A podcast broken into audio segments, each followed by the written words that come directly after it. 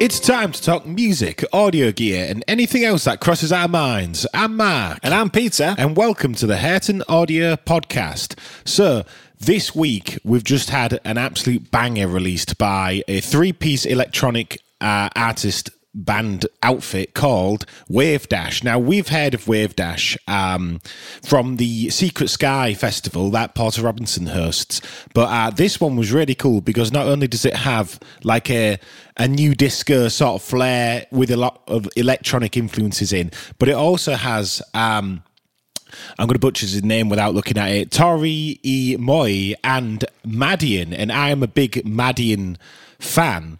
Um, and it's just a very, very cool song. And the, the song is called All Ur Luv. And it really does hit the things that you want from these sort of electronic. I don't want to call them pop, but it's very pop forward. Um, Yeah, yeah. You know, it's just it's a really well written song, and it's really groovy, and it it just hits in all the right ways. Especially like when you talk about the production of it. Like the production is pretty much flawless in that sense, and um, it's just it's just groovy and cool and party music, which is you know it's not in short su- short supply, but it's very specific and it's it's really feel good. Feel good is that. I've seen a lot of people saying, like, uh, even Porter Robinson um, retweeted the clip of the video and said, you know, summer vibes, because that's very much what it is. It's Yeah. a very, very summery song for the start of February. Um, and also on the track, like I said, there's French producer Madeon, uh, and it's Tara E. Moy. I'm assuming I said Tori at the start because I was trying to visualize how it was written down. But he is also featured on uh, Chromeo's uh, one of their biggest hits, um, which I'm now blanking on. Uh, I'm going to find Come it. alive. Come alive, yes, Pierre. Yeah, it is come alive. Um, Yeah. so yeah, it's sort of like a, a very, very big collaboration for me because I'm not that familiar with Wavedash, but I am familiar with both the featuring artists. And um, Madeon's sort of verse in this sounds almost straight like it's been ripped out of a Good Faith song. It is, is, very similar to like the Good Faith era Madeon stuff, which we've we've both been massive fans of. yeah, it's it's just very cool, and you know, I it. I didn't really expect a song to, to be like this because, like you say, you expect this type of music to release in the summer months. Yeah, that's very true actually, because I think people don't want to throw these tracks out too early in case they end up being like old news by the time summer hits. Because you know, playlisting and getting music out can be very fickle, and I think a lot of people, even like bigger and more established artists, are always worried that they're going to be like a blip on the radar in, instead of being like a mainstay. So I think you know, scheduling a release can be quite intimidating. But then there's the other aspect of, well, why don't we put it out early and hope we get, you know, a lot of traction? So by the time summer rolls around, the song's already, you know, got a little bit of popularity to it, so it can actually then get the the big sort of playlisting. Yeah, yeah, yeah. Um, and you sort of see that with like the the release cycle psychology of do you go for like the first song of summer or do you go for like the last song of summer in like September because the the sort of hit with this energy like a lot of major label releases all throughout like basically a full six month radius but like this is really early which is why it's such a nice surprise when the weather's so gloomy in the uk to be able to listen to a brand new song like this um but uh, I am interested to see if Wavedash's full project is going to be like this type of genre because they've done three EPs, I think, so far. And um, this, I mean, I, I'm trying to remember what their Secret Sky set was like when we watched it. Um, I can't remember if that. I, I was just googling to see which Secret Sky it was because it was one of the online only ones that we saw, and that was sort of my my introduction towards a lot of this sort of um, American dance culture scene that is spearheaded by Porter Robinson and his sort of tastes as well. yeah, yeah. But there is a lot of cool artists in that bubble that we've discovered through that one festival, really. Particularly, I think it was the 2020 festival and the 2021 festival. They had a very good like yeah YouTube set, and it was very accessible, which is nice because you know everybody was looking for something to do you know, at home, and that was a really great thing to be just be able to stick it on. And there was a lot of paid live streams, which we definitely went for. We did quite a few of them because um, it was nice. Number one to support these things, but also I do think you know we're seeing this now with Veeps and other streaming platforms having like a concert streaming slash live stream service that's dedicated is definitely something people are interested in. People will pay money for it. You know, Yeah, yeah. I don't think everybody should get fleeced for it, but you know, I mean, especially you can be quite privileged in like England and America and, and some of the other countries, you know, go, well, if I want to see an act live, I'll go see them on tour. Well, a lot of countries in the world don't have that opportunity because a lot of the world tours are not really world tours. They're very, very limited.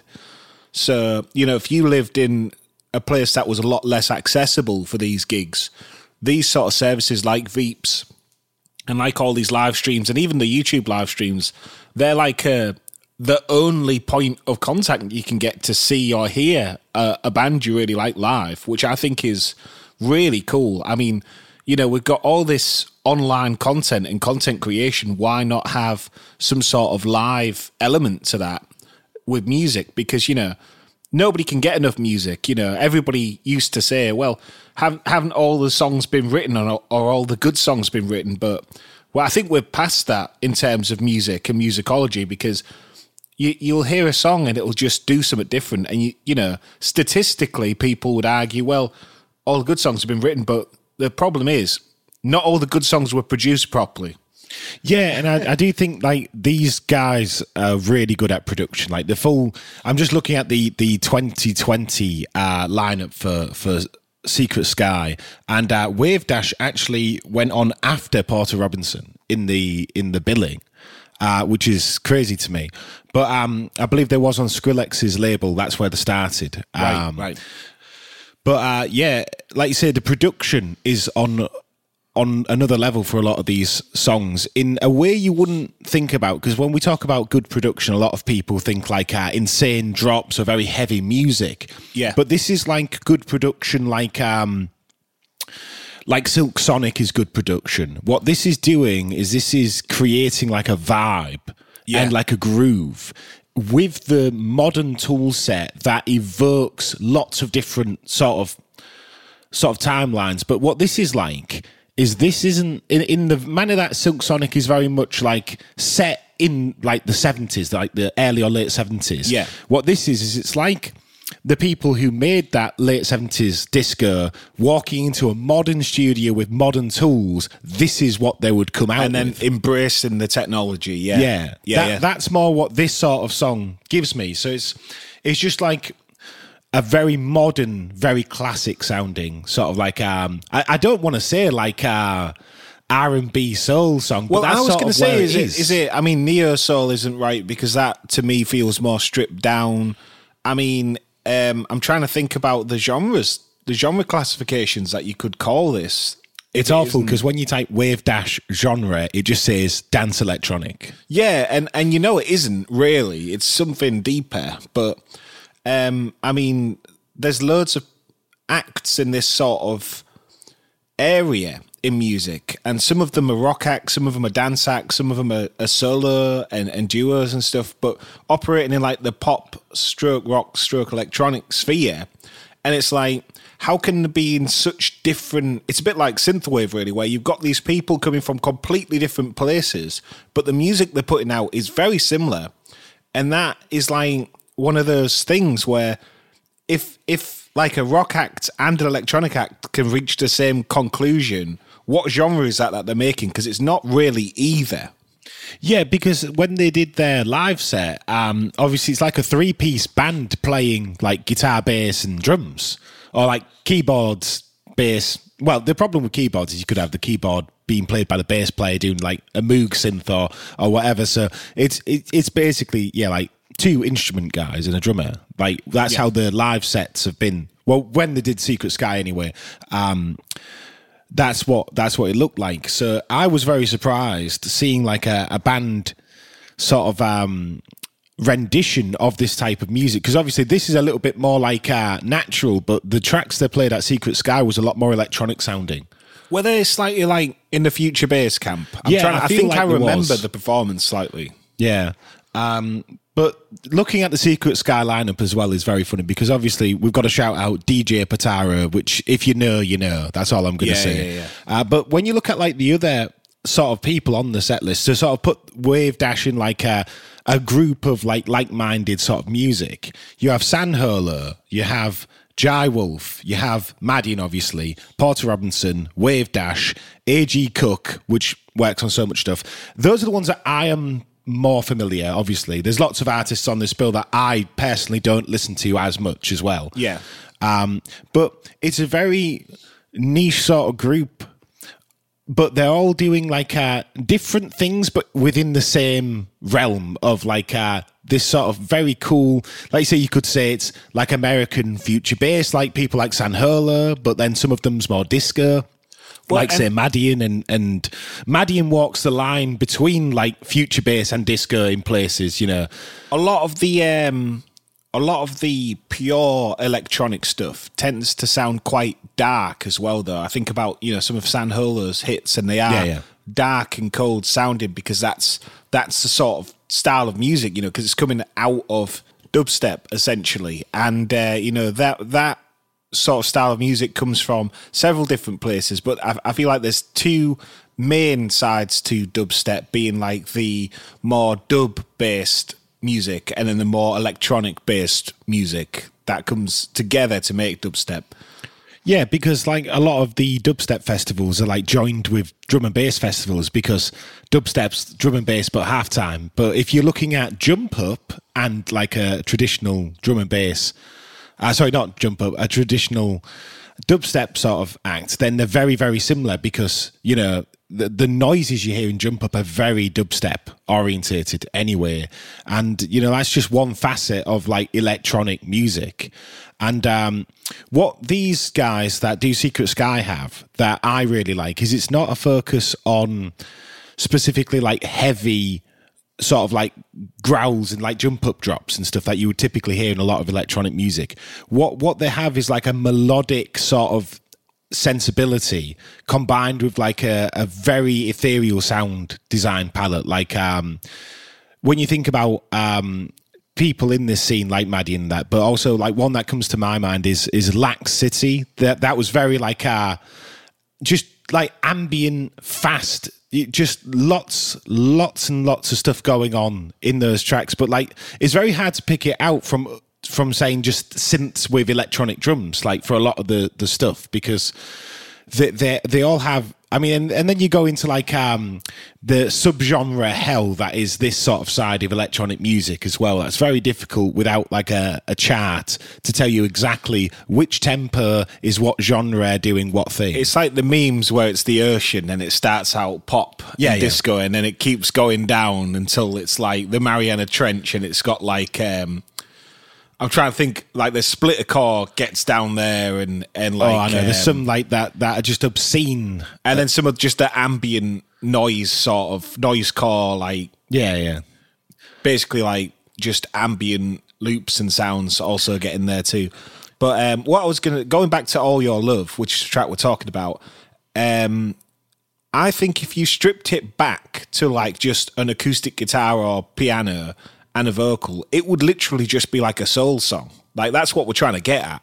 Yeah, yeah. So it's all this production laid on the top that makes it so groovy. But ultimately, like, it's sort of hyping up a, a completely different type of song than it would be normally, you know, because a lot of pop songs are pop music by default. Yeah, yeah. And that's why they sound the way they do because they're, they're, they're meant to be catchy, and a lot of them, a lot of them can be quite clinical sounding.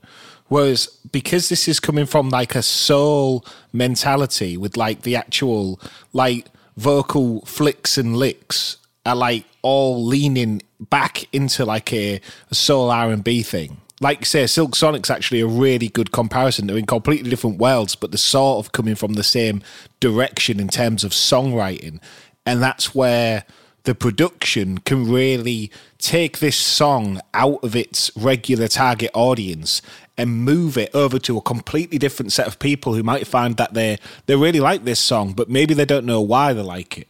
Yeah, and I think the other thing is like this is like um, if you was to to try and do like say you're doing a college project and somebody said you need to make a soul song this is like if you make a soul song but using none of the right instruments and none of the right uh, processes and effects. Yeah, yeah, because obviously all the vocals have a lot of coloration and effects on.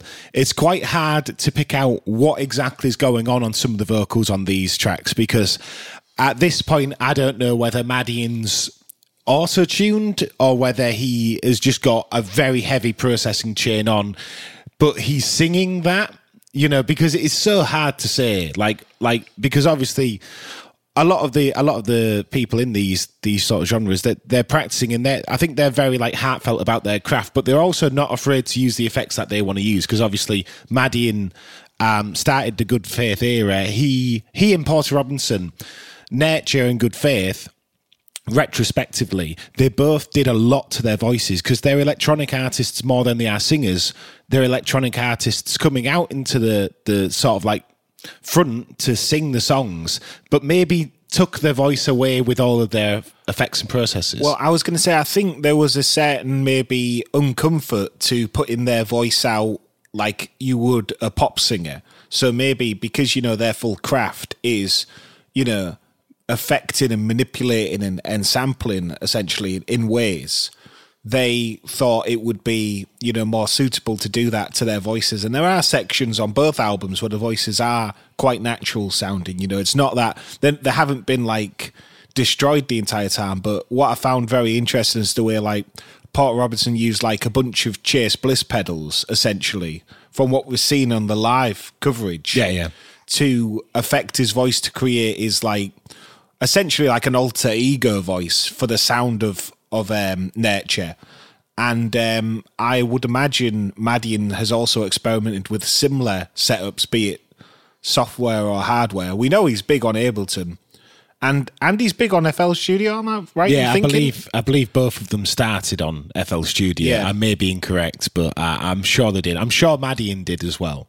But uh, like I say, if Porter Robertson's using um, these Chase Bliss pedals, these actual hardware guitar pedals to affect his voice live, it would not surprise me if he did that in the studio as well. Because the only thing is, when you're getting down to the the bones of it, when you're running your voice through so many different maybe pitch shifters and formant effects, that can actually be rendering differently every time you cycle through your session, say in Ableton. Yeah, yeah. So at a certain point, it's a lot easier to deal with it, especially if you are, you know, sorting out de-essing and pops and clicks and, and like vocal artifacts, which I would imagine there is a lot of when affecting your voice this heavily.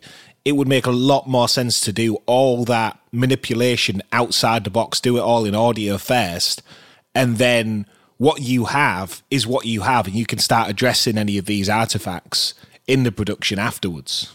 Yeah, I was just listening to like Madeon's verse on on this track, and I was trying to think: is there formant automation where it's like ducking in and out? You know, like um, or like just just subtly sliding down and then going back up. You know, without you really realizing.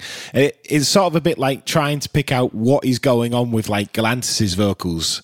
Yeah, so so much to think about with their you- you've vocals. no idea where the vocalist even starts like you could you could have it and it could start on minus two on a formant and and you would be none the wiser because it's a bit like when you speed a pitch up uh, you know, like the pitch and time up, say on a vinyl or on DJ decks. If you start listening to a song at the wrong pitch and tempo, and somebody you know, like uh, puts it back to where it should be, it's very, very jarring for the listener because Yeah. you have set your ears up and gone, "This is what I'm expecting," and then if you just hit down a key on like DJ software or anything, it, it you, your brain sort of goes, "Well, what was I listening to then? You know, Yeah. what is is this one right or is it down another key from here?"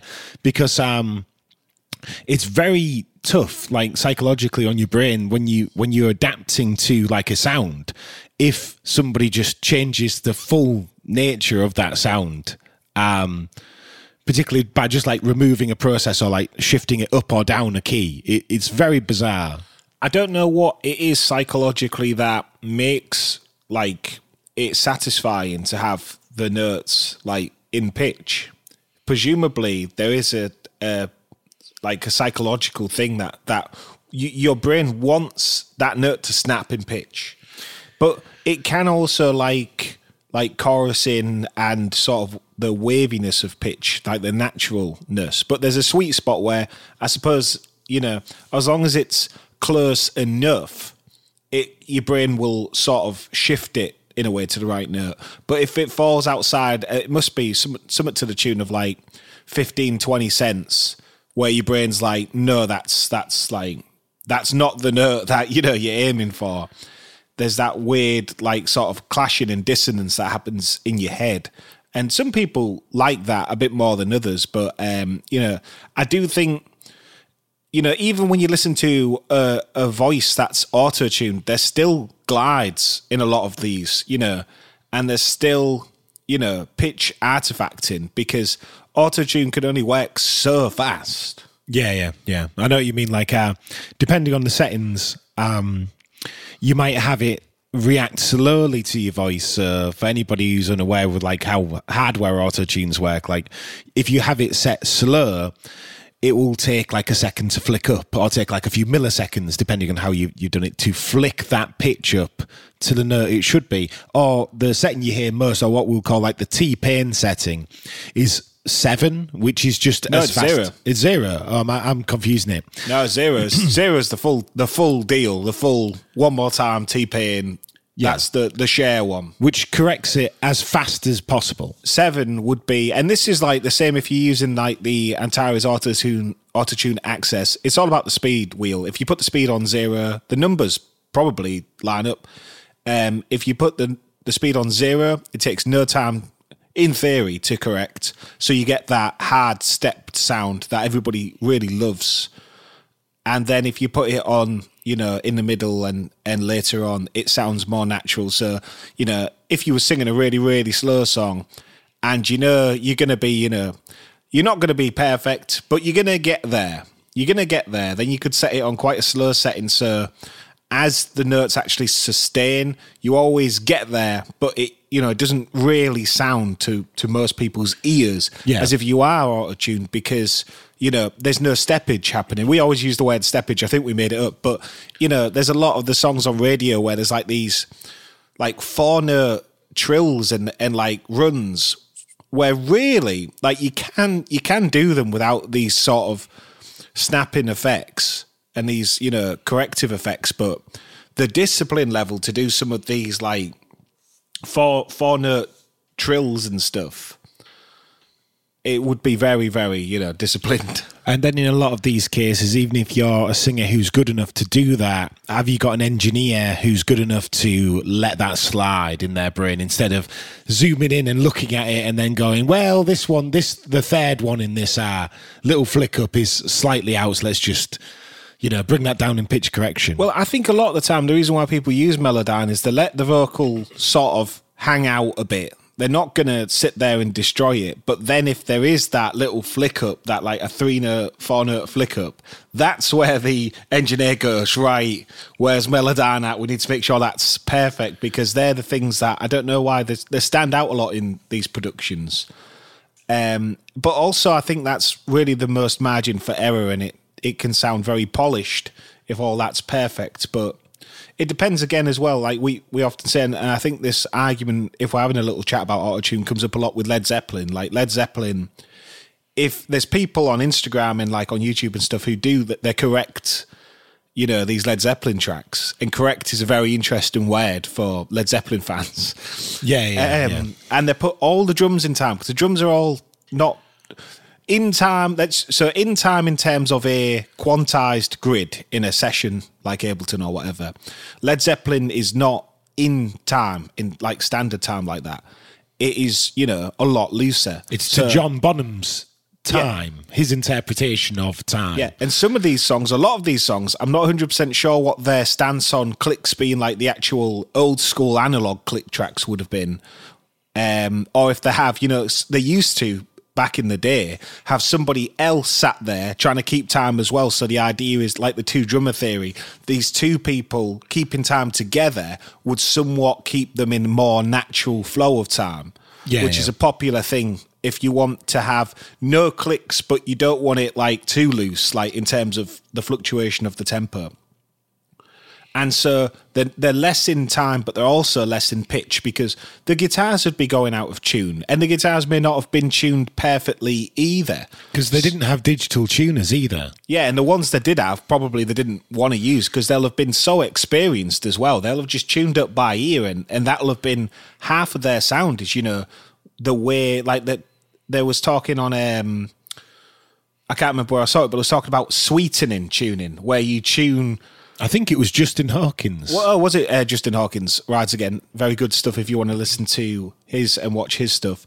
But sweetening tuning, where you tune flat and sharp on your instruments deliberately because it makes it sound better. Because there's this full theory as well where they say that you know standard pitch is actually not perfect. It's not you know like the I, I can't remember. It's what not all the words are. ideal harmonic, sort of like the first, fourth, and fifth are ideal, but the other notes aren't ideal semitones away from each other. Yeah, I because in order to space them equally with the technology, certain notes had to be sharp and flat of each other in the the perfect. There's a word for it, and I don't know what it is. It's going to take too long to figure it out.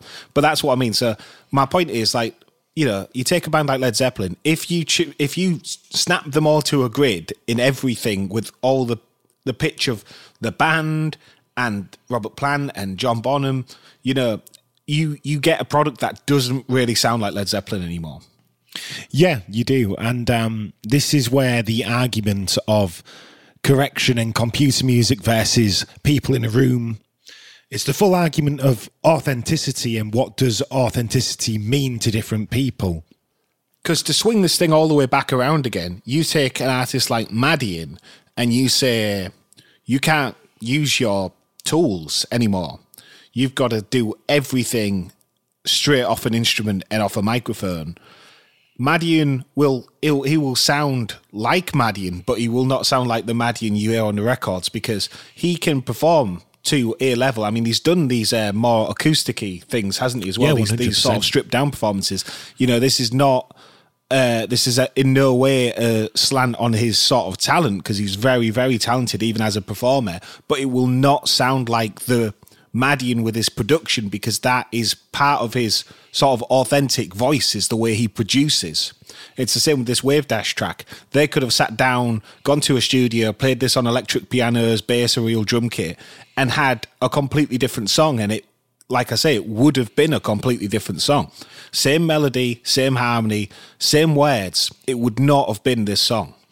Yeah, we're we're very much on the camp that production does a whole lot more than the actual melodic content. Particularly now, like it's very hard to look somebody in the eye and say, "Well, a chord progression and a melody is more important than the production," because you could play somebody two songs that have the same chord progression and the same melody in two completely different styles you know and like you say with production you can make those melodies sound very very different Yeah. and dress them in a way you might have one that's double time on drums or one that's four to the floor or one that you know and just shuffle everything round rhythmically and then shuffle all the sound design and like one with sidechain one where it's reggae guitar, and then suddenly it's very difficult for an average listener to say, well, this song sounds like that song. Because a lot of people only listen for two things they listen for tempo and they listen to the melody of the vocal. And if they can sing along with it,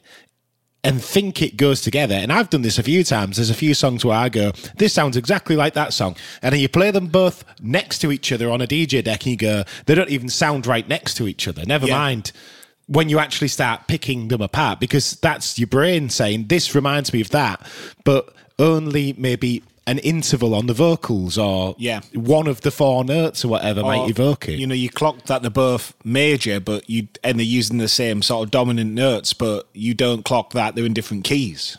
That's the other thing. They might be using, like you said, the same interval, but they're in different keys, and you know they may they may even be in completely different um, sort of scales. But you're clocking an interval that is a coincidence between both scales. It's it's very interesting music. You know, it's funny. You think, what could you do if there was more than twelve notes? I mean, people like King Gizzard and the Lizard Wizard are doing the microtonal thing, but I don't know. I feel like twelve notes is a lot to work with, and I think the the thing that makes it difficult in terms of the court of law is your brain saying, "Well, I think that sounds alike," and then somebody else could listen to the thing, listen to the two together, and say, "Well, I don't." and it's it is completely subjective. Yeah, one hundred percent. Right, that's been our thoughts, and we've gone into a little bit of like a, a sort of like music theory debate towards the end there, which and was an very ethics, fun. definitely a bit of an ethics debate. Yeah, yeah, one hundred percent. And uh, I'm looking forward to seeing what Wavedash do with the other songs from this project because this one has got my attention. And uh, let us know what you think of this song down in the polls and stuff below. And thanks for listening, everyone. Thanks for listening.